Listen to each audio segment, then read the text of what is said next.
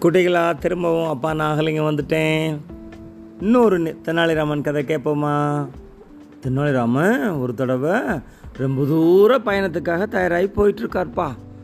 அந்த காலத்துலலாம் ஒரு நகரத்துலேருந்து இன்னொரு நகரத்துக்கு போனால் வழியில் காடெல்லாம் கடந்து காடு மேடெல்லாம் கடந்து தான் போகணும்யா. போகிற வழியில் திருடங்க பயம் வேற இருக்கும். அப்போது இவர் ஒரு தடவை அப்படி கே- கடந்து போகும்போது இன்னொருத்தர் ஒருத்தர் வந்து இவரோட சேர்ந்துக்கிறாரு. எனக்கு போகிற வழியில் திருடங்க இருப்பாங்க.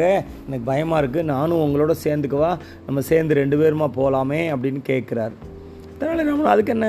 சேர்ந்து போனால் போச்சு. வாங்க அப்படிங்கிறார். ரெண்டு பேரும் சேர்ந்து போயிட்டே இருக்காங்க. ரொம்ப தூரம் நடந்து களைப்பாயிடுச்சுப்பா. அப்போ டயர்டாக கொஞ்ச நேரம் தூங்கலான்னு தூங்குறாங்க.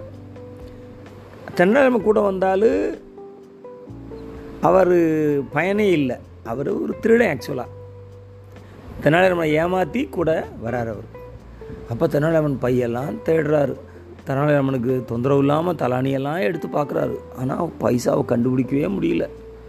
திரும்பவும் நடக்கிறாங்க. அடுத்த நாள் வ- ஒரு இடத்துல படுத்து தூங்குறாங்க. அப்பையும் தேடுறான். கிடைக்கவே இல்லை. இந்த திருடனுக்கு ஏமாற்றமாக போச்சு. என்னடா அது? இந்த ஆள் எங்கே பணம் வச்சுருக்காருன்னே தெரியலையே. பையில் இல்லை மூடையில் இல்லை எங்கேயுமே இல்லையே. அப்போது அடுத்து நகரம் வந்துருச்சு. ரெண்டு பேரும் பிரியிற நேரம் வந்துருச்சு. அப்போது அந்த திருடன் உண்மையை சொல்லிடுற அப்படி தெனாலிராமன்ட்ட.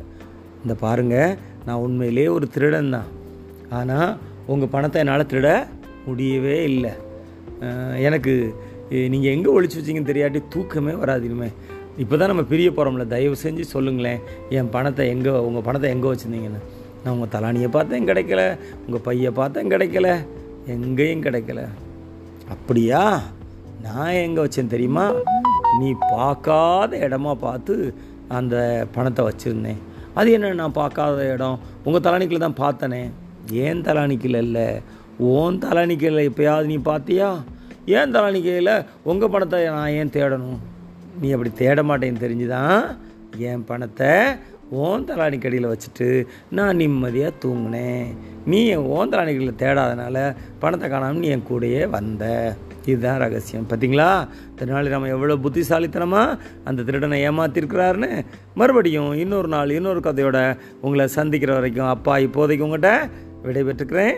நன்றி வணக்கம்.